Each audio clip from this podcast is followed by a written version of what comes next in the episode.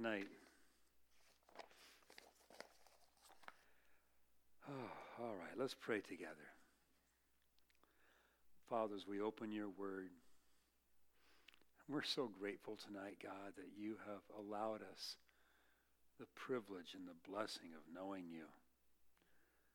To come into your presence, Lord, rejoicing, knowing that you have given us full access to your throne room. Thank you for your word, Lord God. Thank you that it's alive.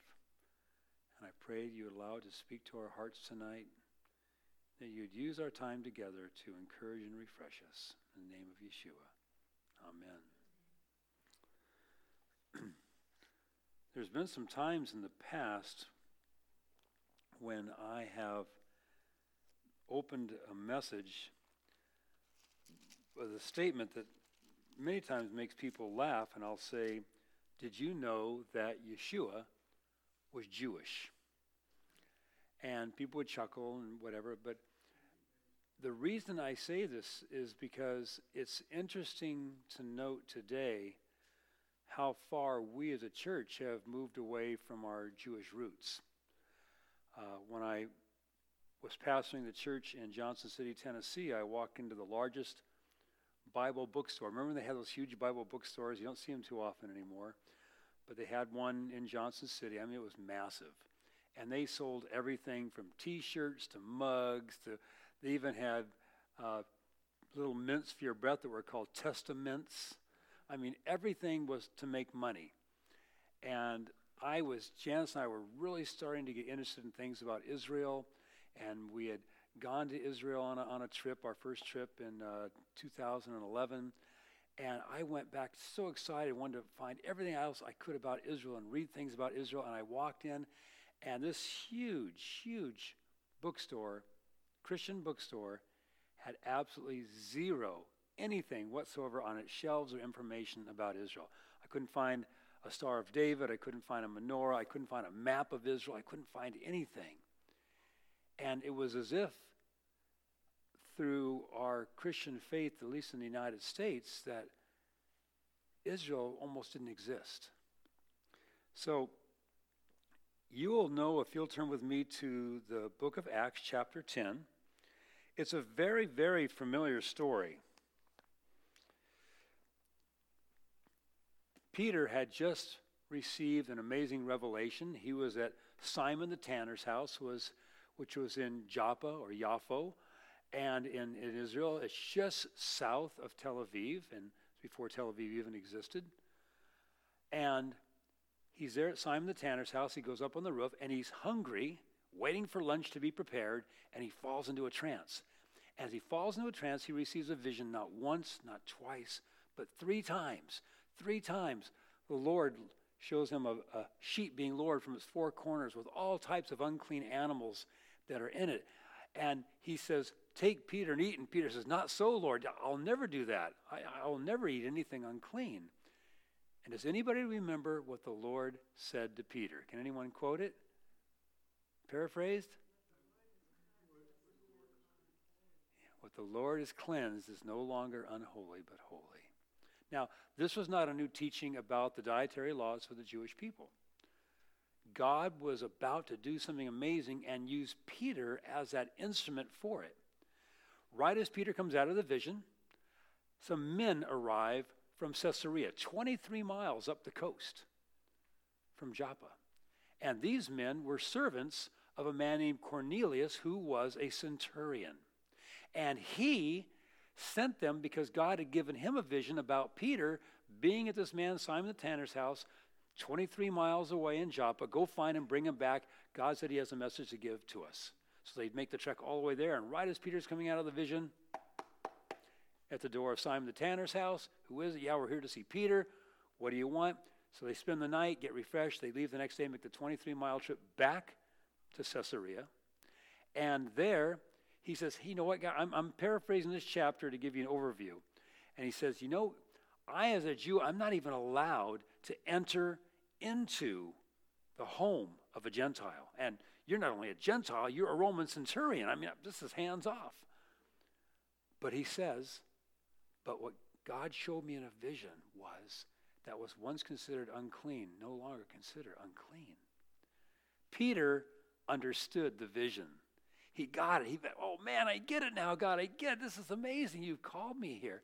And Peter shares the gospel with these Gentiles. And not only does he share it with the Gentiles, but the Gentiles all begin to, they get anointed by the Holy Spirit and they all begin to speak in tongues. And Peter's going, wait a minute, wait a minute, this is a game changer. Suddenly it's a revelation that happens. The gospel is not for the Jews only. He goes back later when they have a, a meeting in Jerusalem because of what's happening also with Paul and Silas with the, with the Gentiles and others. And they get together and they talk to Peter about everything that's happened. And James, who is the half brother of Yeshua, he says, Well, then the gospel is for the Gentiles also. And this is a, my, I, I entitled this, this evening's message, The Mystery. Because this mystery Paul talks about in 1 Corinthians and in Romans and other places, the mystery that has eluded people for some time, especially now, is that the Jews and the Gentiles were to be as one. And as Peter recognizes this revelation and takes it back to Jerusalem and they share with them, they simply give them three basic rules to follow as Paul and Barnabas and Silas and others go out. They said, abstain from things strangled in blood, uh, avoid fornication, sexual immorality, and, and, and what was the third one? I'm just blanking. Anyhow, blanking on the third one. Anyhow, gives them three basic. I was just sharing with Janice or Natalie earlier, and I told her. So they said, other than that, they don't have to abide by any of the Jewish laws, rules, and regulations. So, with that in mind, after Peter preached the risen Lord and the Holy Spirit had fallen upon them, we see this radical thing. What happened on the day of Pentecost? We have Peter, James, and John, Peter and John, I think, at that moment, they, they preach, and 3,000 people get saved on the day of Pentecost. Amazing. My question this evening is what happened to all the early Jewish believers? We know what happened with the Gentiles. The Gentiles, this was the spark for the Gentiles, and pretty soon Paul and Silas and others were going out to the Gentiles as well as to the Jews and sharing. You know, and all the early church was spreading all over Turkey like wildfire at that time. And yet, we look back, and a lot of people say, well, what happened to those first Jewish believers? What happened to them? Yeshua was Jewish. His disciples were all Jewish. The thousands that came to know Yeshua at Pentecost were all Jewish. And as the churches grew and things were happening, what happened to them? I'm going to give you an historical overview. It's going to be a very fast overview. To do this really in context would take weeks. So you guys are going to get the machine gun version tonight, okay?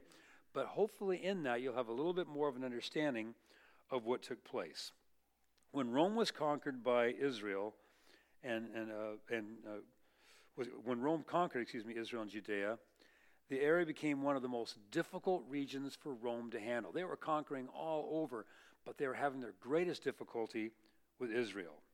And between 7 and 41 AD, Rome sent seven different governors to try to bring some kind of peace to the area of Israel.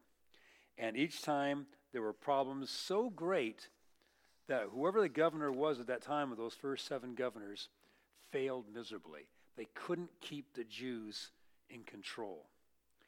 Then Rome sent Flavius.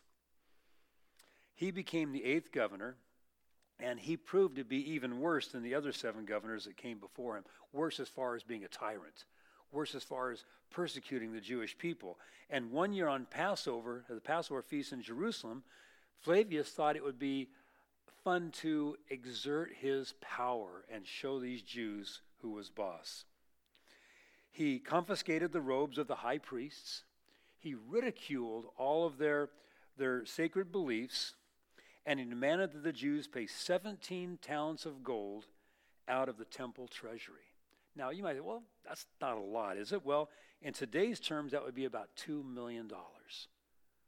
I want $2 million out of the temple treasury. Well, that's a lot of money. And that did it. In May of May 66 AD, rebellion broke out in Israel against Romans. Full on, full on rebellion. Every city, every village in Israel rebelled. And it was an impossible situation. It was only, after all, a, a few thousand Jews rising in revolt against one of the greatest armies in the history of mankind. Roman leaders knew that the stakes were high with this going on. They said, well, if, if this little small area of, of Israel, if they revolt and, and are able to do something, then others might revolt against our power as well. So troops were sent with Rome, battles were fought. But it's amazing, this small country of, of Israel proved to be incredibly resilient against Rome. And after the first year of war, things were still not settled in Israel. So, an emperor of Rome that you might be very familiar with decided to take it into his own hands, and his name was Nero. And Nero called for one of his most able generals. His name was Vespasian. Now, Vespasian was given full command by Nero do whatever you have to do to squash this rebellion. Get rid of it, stop it now in its tracks. So, Vespasian was this kind of a general that moved slowly and thoroughly. And by the time he got into the area of Judea and Samaria, he moved slowly and methodically, taking the Jews down, slowly marching on his way to Jerusalem. When he finally got to Jerusalem, it's now 68 AD, and he's fighting and he's unable to take Jerusalem. By this time, he'd conquered everything else except the city. And his armies had gone up against the wall time and time again, and each time Vespasian's armies were defeated by Israel. But then something happened in 69 AD. And you know where this is all leading up to. Most of us know about what happens in 70 AD. But in 69 AD, something happened, and it changed the course of history for Israel. Nero died. Why would that change? You say, good, Nero was a terrible man. All right. Nero died, and the Senate got together and they said, Who will our new emperor be? And they decided the man we want to be our emperor is Vespasian. So they go and they notify Vespasian, We want you as our new emperor. He says, Fine. And he leaves and goes back to Rome but he knew there was unfinished business in Jerusalem. And so he instructed his son Titus. He said, I want you, Titus, to go and finish the work that I was unable to do. Now, Titus, as interesting as it might be, Titus took 80,000 men with him. I mean, I, I, can't even imagine the numbers. 80,000 thousand soldiers to put an end to this rebellion in Jerusalem. And they surrounded Jerusalem. They put up siege catapults, and back then they used huge rocks that would, you know, were hurled to try to make gaps in the wall so they could break in and take the city. And it did. The rocks tore gaping holes in the fortifications, and the Roman soldiers poured into the city. And after two weeks of savage hand to hand combat, you know what happened? Rome lost. Rome lost.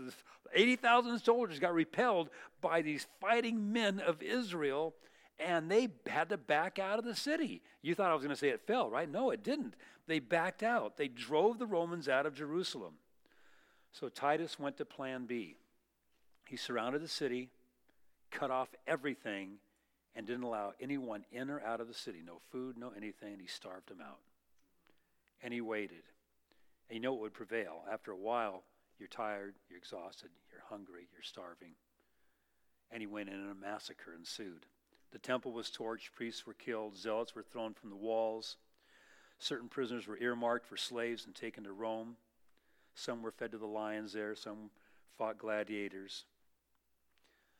But what happened to the Jews that were left behind? And along with that, what happened to the Jewish believers in Yeshua that were left behind? At this point, it's now 70 AD, and the believers are still very much a part of the Jewish community. You have to understand, there wasn't a huge separation at that time. you have the remnants of this besieged city and everything else, and yet the Jewish believers and the Jews were all still part of the same community together. They were still as enemy. They weren't like two separate groups. The Jewish believers in Yeshua over here and the other Jews over here. They were still involved in everything in everyday life for the Jewish people, and all their traditions and, and everything else was still going on. But after Jerusalem was destroyed in 70 AD, the Jewish people were dispersed around the region, and a major crisis developed for all Jews, not just those believers in Yeshua, but for all Jews.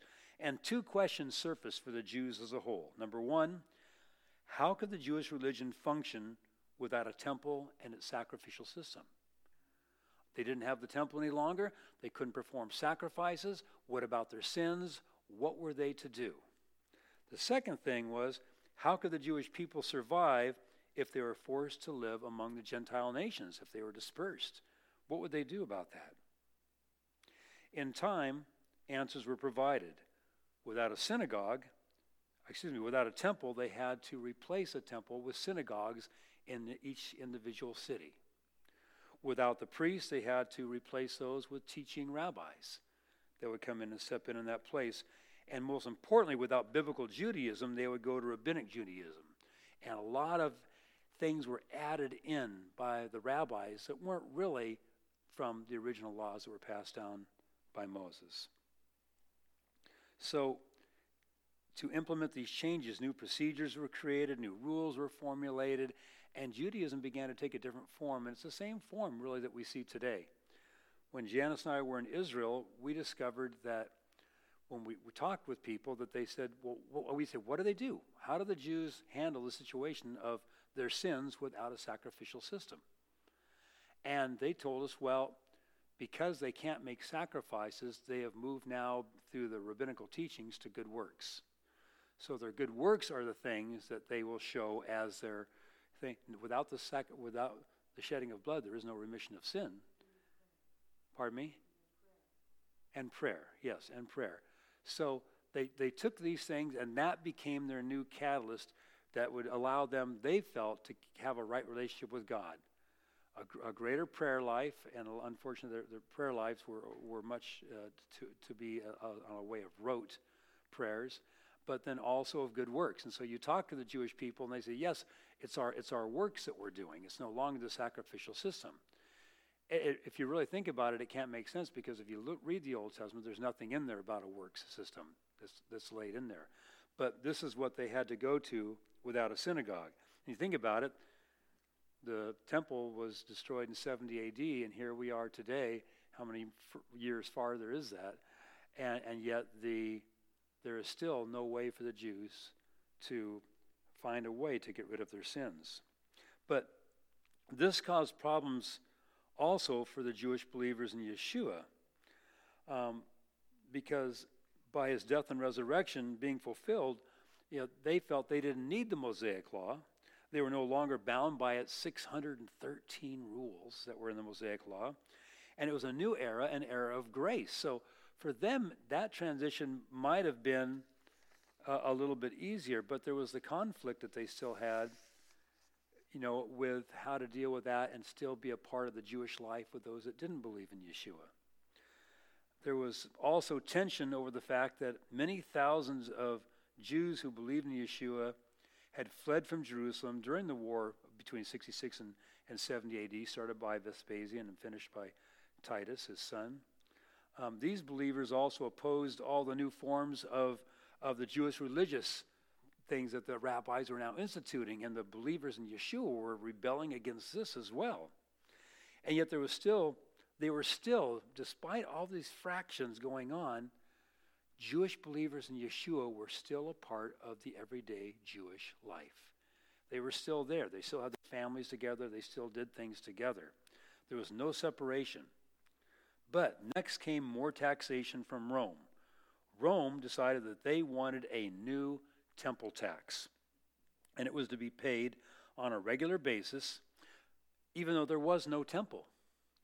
But when the Jews discovered what the money was actually going towards, it was going towards supporting the temple of Jupiter in Rome.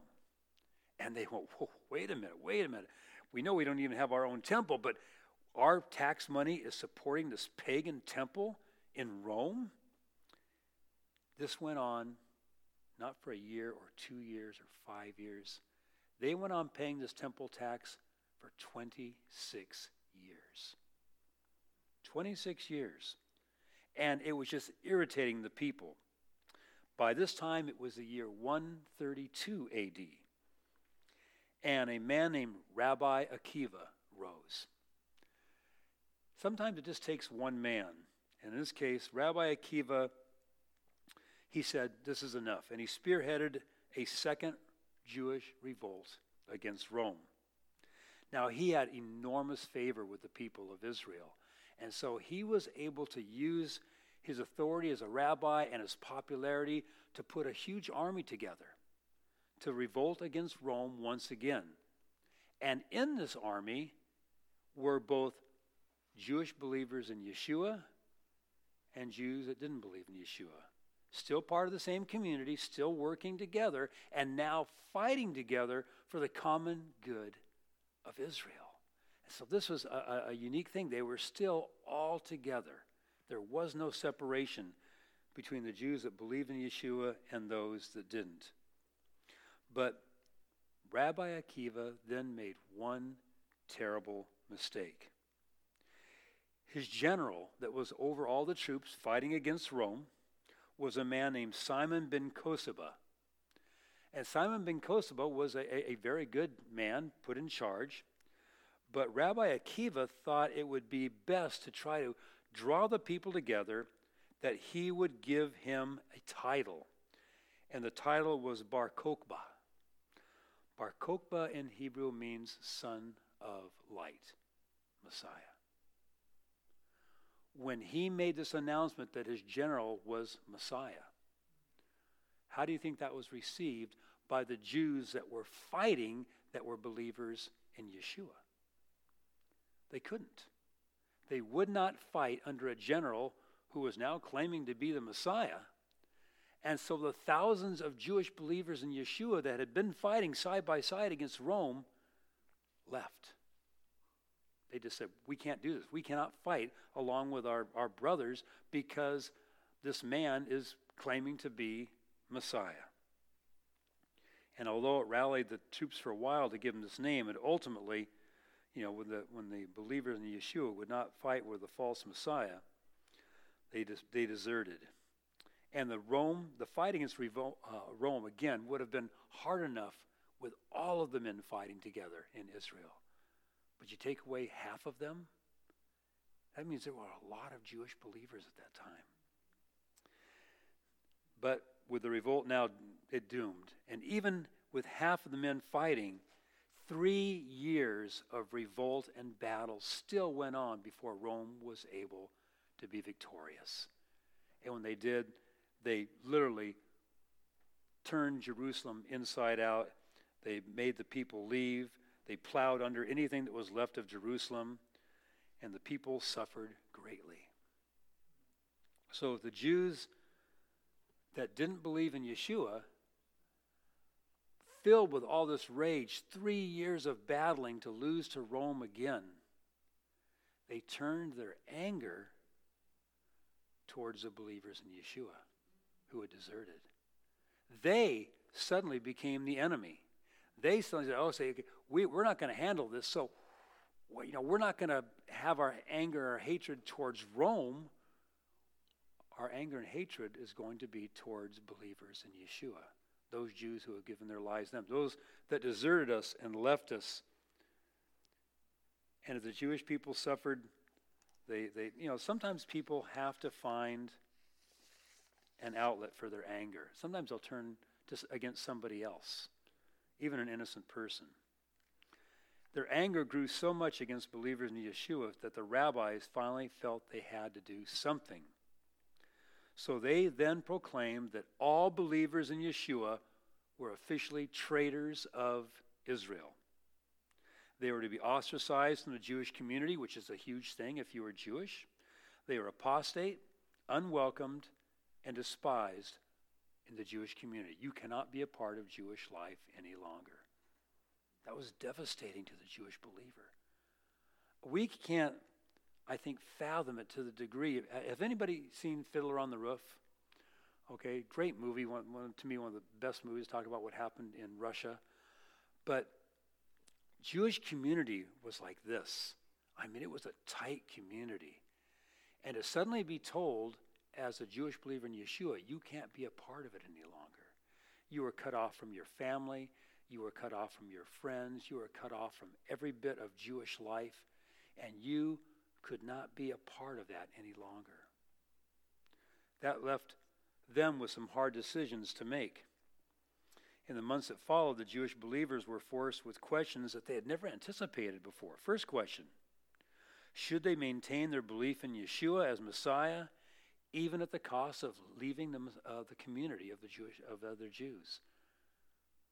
They have to face that decision. This is going to cost me something. You know, for us as believers today, I remember, and, and I, I'm, I'm sure you do too, I remember when I first became a believer, I ostracized a lot of friends when I shared with them the gospel. When I was living in Bangkok, I wrote a good friend of mine who had since become a lawyer. He was a really close friend named Bob Pedrick. And I wrote with him, just excited about the gospel. I just kept wanting to tell people about Jesus. And I wrote him this letter.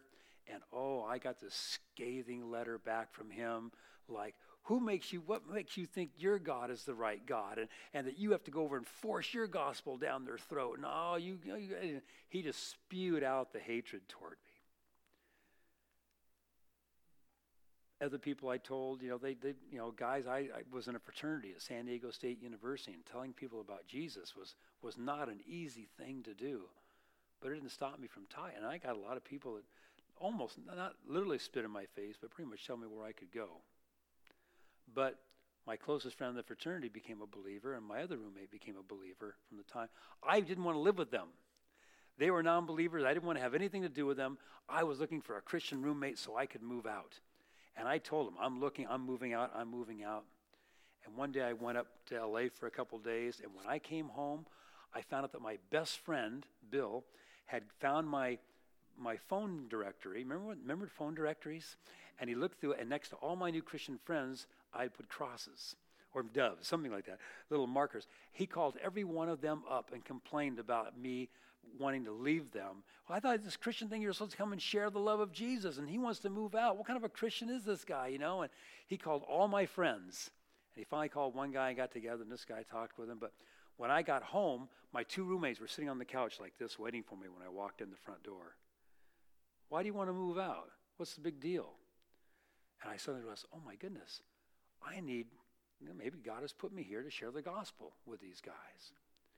I remember I shared with my friend Bill over and over again, and he was totally into evolution and he worked at the San Diego Zoo as a bus as a tour bus driver and knew all about animals and what about this? What about tigers or carnivores? And what about what about dinosaurs? And he was showing and I'm a new believer and I'm going oh I don't I, am digging through the Bible all night long and he's laughing at me knowing that I'm digging through the Bible to answer his questions. Finally the Lord spoke to me one day and said this is what you tell Bill. So the next time he threw a question at me I said you know Bill I can talk to you till I'm blue in the face. Here's what you need to do if you want to know if Jesus is real or not, because he was searching. Just like I, I, searched, I looked at transcendental meditation when I was in college. I looked at all people in college search, and he was searching. So if you want to know if God is real or not, he grew up in the Lutheran church. I said, if you want to know if God is real or not, ask him. Ask him to reveal himself to you. Be honest and seek God, and he will answer you. One night I came home, and was my habit I put on my maybe the big headphones with the long cord that went over to the stereo, and I'm listening to some Christian music uh, on one of my LPs. You guys know what LPs are? Okay, long playing records. And he walks in, and I'd fallen asleep on the couch. And he walks in, he goes, Rob, Rob. And I take up the heavenly. He goes, I asked, just like you said, I, I, asked God and He revealed Himself to me, and I believed in Jesus and I accepted Him as my Savior tonight. And I'm halfway, you know, that's great, Bill. Good night, you know. And he walks into the room, and I'm going, well, wait a minute, what did you just say? And I ran in, and he, you know, I was just so excited. And later on, my, my other roommate, Mark, became a believer. You know, sometimes we have to figure out what to do when we become a believer, how, that, how we fit into these new communities and how we reach out to people. And this is, I believe, what the Jewish believers in Yeshua were asking. First of all, the price of leaving the community, and if so, could they survive in a Gentile world? What would that look like? Should they reject Messiah in order to stay in the Jewish community? Or should they deny Messiah publicly, but secretly believe in Yeshua? Now, in 2011, when we went to Israel, I was only there for 17 days. Janice stayed for another month to serve with our older daughter, Christina, in an organization called Shevet Achim. Um, and what they did is they brought in children suffering from heart problems from Israel's enemy territories, from Syria, from, um, from Gaza, um, and from Iraq, and specifically in Iraq, um, um, the um, Kurdish people. And my daughter Christina became fluent in Kurdish and helped work with the children and, and the uh, mothers because they only spoke Kurdish, and that was predominantly the children that were coming in. And Janice stayed to serve in the ministry, and, and, and it was really amazing. But one evening, Christina was asked to go to a meeting, being, even though she was an RN herself, she couldn't perform as a nurse in Israel without being fluent in Hebrew. So, but she did have an opportunity to actually sit in on some heart surgeries by these children. They invited her to come into the surgical room and watch. But she was invited to a meeting, and Janice got invited to go also, where doctors, nurses, and heads of medical establishment got together to worship and seek the Lord. Now, you have to understand, this is a big thing in Jerusalem. It was so secretive that people had to arrive individually and come in one at a time different directions and all top secret. The, they, they couldn't let the people in Jerusalem know about this meeting. It could have blown up in their faces. It could have been something that, that turned out wrong. And a, a lot of times, and, and still today, rabbis and others, they, they, if they find out that you're a, a quote unquote Christian or believer in Yeshua, they'll call. Janice and I got confronted by a lady when we were up in this little city of Savat, spot, and she, you are, you're missionaries, aren't you? And she just was railing on us. You know, they, if, if they see you and they, and, or if they know that you've been around for a while, other people, the neighborhood that we lived in was mostly Iraqi Jews, and they opened, openly welcomed us and invited us to be a part of their lives and invited us into their their sukkah for Sukkot, which is coming up soon, and, and, and we had relationships with them. But for the Jews here that were believers in Messiah, it had to be silent. It had that was one of the decisions they had to make. Will I be a believer but only silently? Janice and Christina had someone come in and share that they knew at least of 60 rabbis at that time. This was 19, this is 2011. That at least 60 rabbis at that time in Jerusalem were secret believers in Yeshua. That was back then. Rabbis, secret believers in Yeshua. And you imagine that was back then. How many are there today? It is a possibility that th- these men, as, as rabbis, as teachers, living in Jerusalem, were a, are able to be there and share the gospel in such a way that they have people becoming believers, but they're not being exposed because they would immediately be ostracized for what they do. So, this, these were the choices that were made, or that had to be made, by those first believers. And as the years went by, some found that no matter how much they wanted to retain their belief in Yeshua, they couldn't do it. And some converted back to Judaism. They gave up their beliefs. Others retained their beliefs and remained silent. And many of them became secret believers um, and continued to go to synagogue. Now, as controversies continued within the Jewish community, belief in Yeshua was now established and growing among the Gentiles. And as the Gentiles began to increase, and that blend of being together with, with the Jews, another problem arose. And that was the Jews were being persecuted. The believers in Yeshua were being persecuted, and the Gentiles didn't want anything to do with that persecution. So the Gentiles said, Well, wait a minute, we're not Jewish. Why should we be in church with believers in Yeshua that are Jewish and, and, and receive the same persecution that they received, and they began to pull away from the Jewish believers, unfortunately. And so they said, we'll, we'll have our own meetings. We'll have our own separate from the Jews because we don't want to go through the persecution that they're going through just because they're Jewish. So that was another part of the sudden pulling away. And without a background in Jewish history and Jewish life and, and the traditions and the history of the Jewish people, the Gentile believers began to lose touch with their roots. They didn't understand the traditions of the Jewish people. They didn't understand that Yeshua was Jewish. They didn't understand what it all meant and what it felt like. And if you've never been to Israel, if you've never gone, you may never fully understand that. Until Janice and I went in 2011 the first time, until I turned over our church in 2015, in January 2015, and we moved there, different, radically different. Also, we had a, a young man named Matthew who was the pastor of a messianic church in Johnson City, where our church was, and we started going to some of the feast celebrations that he put on with his church. And our eyes began to be opened about, wow, about this, wow, the feasts and these all the other things about Israel. This is amazing. There was a pastor of a Calvary Chapel in downtown San Diego named Rob Glickman, Jewish, but had nothing to do with Israel or his Jewish roots. But then he listened to the pastor of Maranatha Chapel in San Diego, and they started talking together. And this pastor, Bob, um, what was name? Can't even think about it. Anyhow, he's, he was really big into Israel and made trips three or four times to Israel. And he's saying, Rob, what's on Rob Glickman? Rob, what you're, you're, Jewish? What's going on? What you need to know more about Israel. You need to get in. And he had his eyes opened, and he, oh my goodness, this is amazing. And the Bible came alive to him, and all of a sudden his teaching and everything changed. When Janice and I had that happen, Ray Bentley, thank you. Ray Bentley passed away a few years ago, but Pastor Ray Bentley, thank you. When Janice and I went as a pastor, my eyes, I felt literally got opened. And I came back so excited about Israel um, when that, that short 17 days that I was there.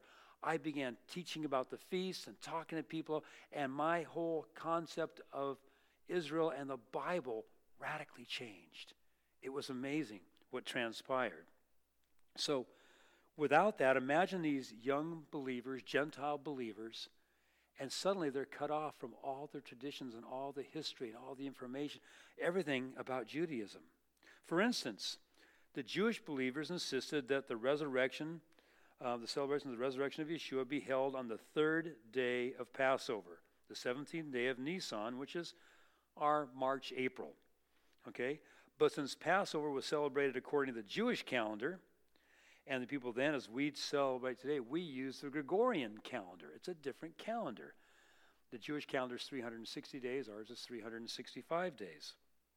So they decided to celebrate on a different day. And not only that, not only that, but the Catholic Church specifically began to pull away from anything that had to do with the Jewish roots even more. In the Middle Ages, for instance, the Catholic Church institutionalized anti Semitism. They made it their goal to hate the Jews. Many of you may not realize Martin Luther, as great of a man as he was, and everything that he did to pull away from the Catholic Church, Martin Luther tried to evangelize the Jewish people. He felt it was his given calling by God to evangelize the Jewish people. And he, he really, really put his heart into it. But unfortunately, the Jewish people did not receive Martin Luther or the message of the gospel. Rather than turning his attention elsewhere, Martin Luther, in the later years of his life, became a full on anti Semite. And he hated the Jews and he persecuted the Jews. And this is a sad part of his life. You don't see that in the movie or anything that was made about him or anything else. So, the, if you know anything about the Middle Ages, it got so bad that, especially, what came in was the Inquisition. Not only in England, but especially in Spain. And I'll just give it to you in a nutshell because I'm closing this down here.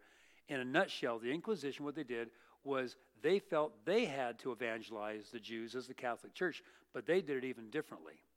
They said, You will either accept Jesus Christ as your Lord and Savior or you will die. If they couldn't get them at first to convert, they would put them on the rack. They would torture them. They would do terrible things to them and say, We'll take you off the rack, we'll stop doing the tortures, whatever it is, if you'll believe in Jesus Christ as your Savior.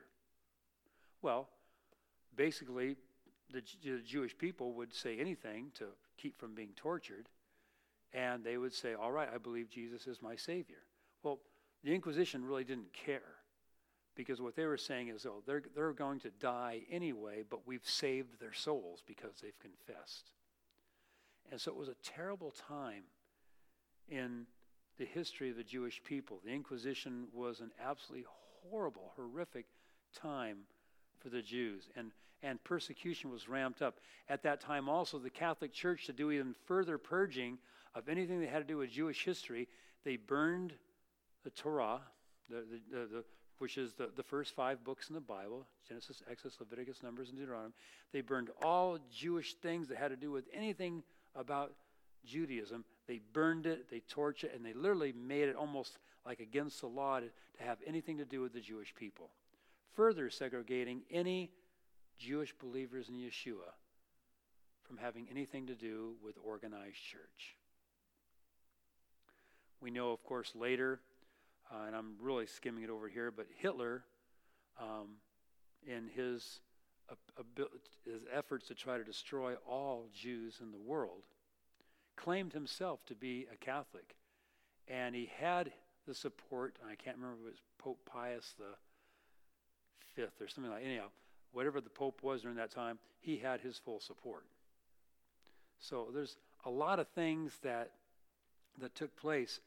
All of this to be said in history is that that mystery of the gospel that's spoken here back in Acts, if you'll turn back with me just for a moment, it took away everything from what we now know today as our Jewish roots.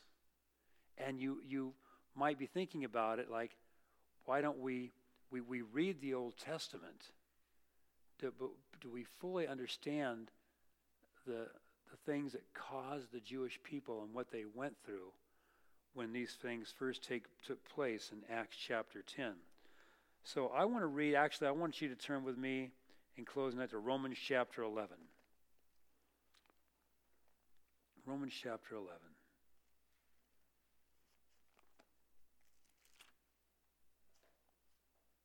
Starting in verse 11. I say to you then, have they, speaking of the Jews, have they stumbled that they should fall? Certainly not. But through their fall, to provoke them to jealousy, salvation has come to the Gentiles to provoke them to jealousy. That the Gentiles now believe in the same God.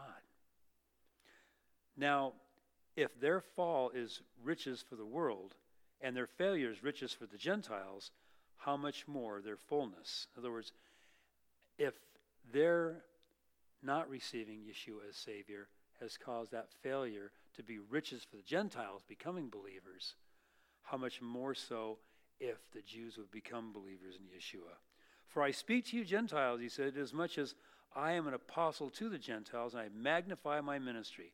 If by any means I may provoke to jealousy those who are, are my flesh, the Jewish people, and save some of them. For if they if their being cast away is the reconciliation of the world, in other words, that the rest of the Gentile world believes, what will their acceptance be but life from the dead?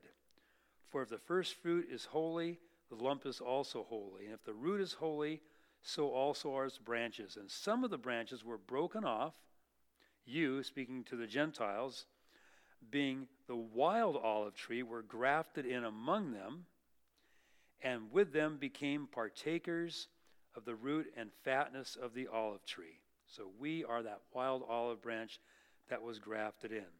He says to us, the Gentiles, verse 18, do not boast against the branches. we should boast, oh, yeah, we're the believers now. And, you know, well, you, you, know, you had your chance, you know. And, and so he says, but if you do boast, this is what you should boast. Remember that you do not support the root, but the root supports you. You will say then, branches were broken off that I might be grafted in. Well said. Because of unbelief, they were broken off. And you stand by faith. Do not be haughty, but fear. For if God did not spare the natural branches, he may not spare you either. Therefore, consider the goodness and severity of God on, whose, on those who fell, severity, but towards you, goodness, if, big word here, if you continue in his goodness. Otherwise, you will also be cut off. And they also, if they do not continue in unbelief, will be grafted in, speaking of the Jews being grafted back in, for God is able to graft them in again. For if you were cut off out of the olive tree, which is wild by nature, and were grafted contrary to nature into a cultivated olive tree, how much more will these who are natural branches be grafted into their own olive tree?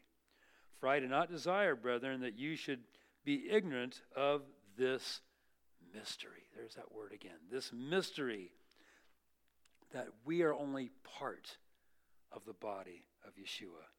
Lest you should be wise in your own opinion, that blindness in part has happened to Israel until the fullness of the Gentiles has come. And so all Israel, look what it says, will be saved. As it is written, the deliverer will come out of Zion, and he will turn away ungodliness from Jacob. For this is my covenant with them when I take away their sins. Replacement theology has become huge today. As people, believers that say, we are the, the, of the new covenant, we are the true believers, and the Jews have nothing to do with it any longer. Okay, the God's covenant is with the Gentiles now. Well, God's covenant is with all people, Jews and Gentiles. And the mystery tonight is that it should still be so. When we lived in Israel, it was wonderful to go to a messianic um, uh, congregation each week because there were Jews and Gentiles worshiping together. And their worship services were just like ours.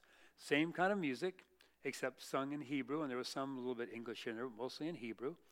And, um, and the message uh, at the church we went to, if it was a, if someone was speaking that was Hebrew, he would teach in Hebrew and it was translated into English. If someone like myself was teaching in English, I had the same person translating into Hebrew. So it went out both ways. But it was Jews and Gentiles worshiping together. And that's the wonderful mystery that Paul speaks of in Romans and in First Corinthians that's been lost somehow from our church that we're all one church together. So pray for Israel. Pray for the peace of Jerusalem. Look on sites. There's, there's a wonderful site that's called One for Israel. And they have testimonies of Jews that have become believers in Yeshua. And it's awesome. They're just wonderful. Look on the news read the news and, and, and look at websites and things that have to do with the news that's happening in Israel so you'll know how to pray for them. There's a lot of crazy things that are going on right now.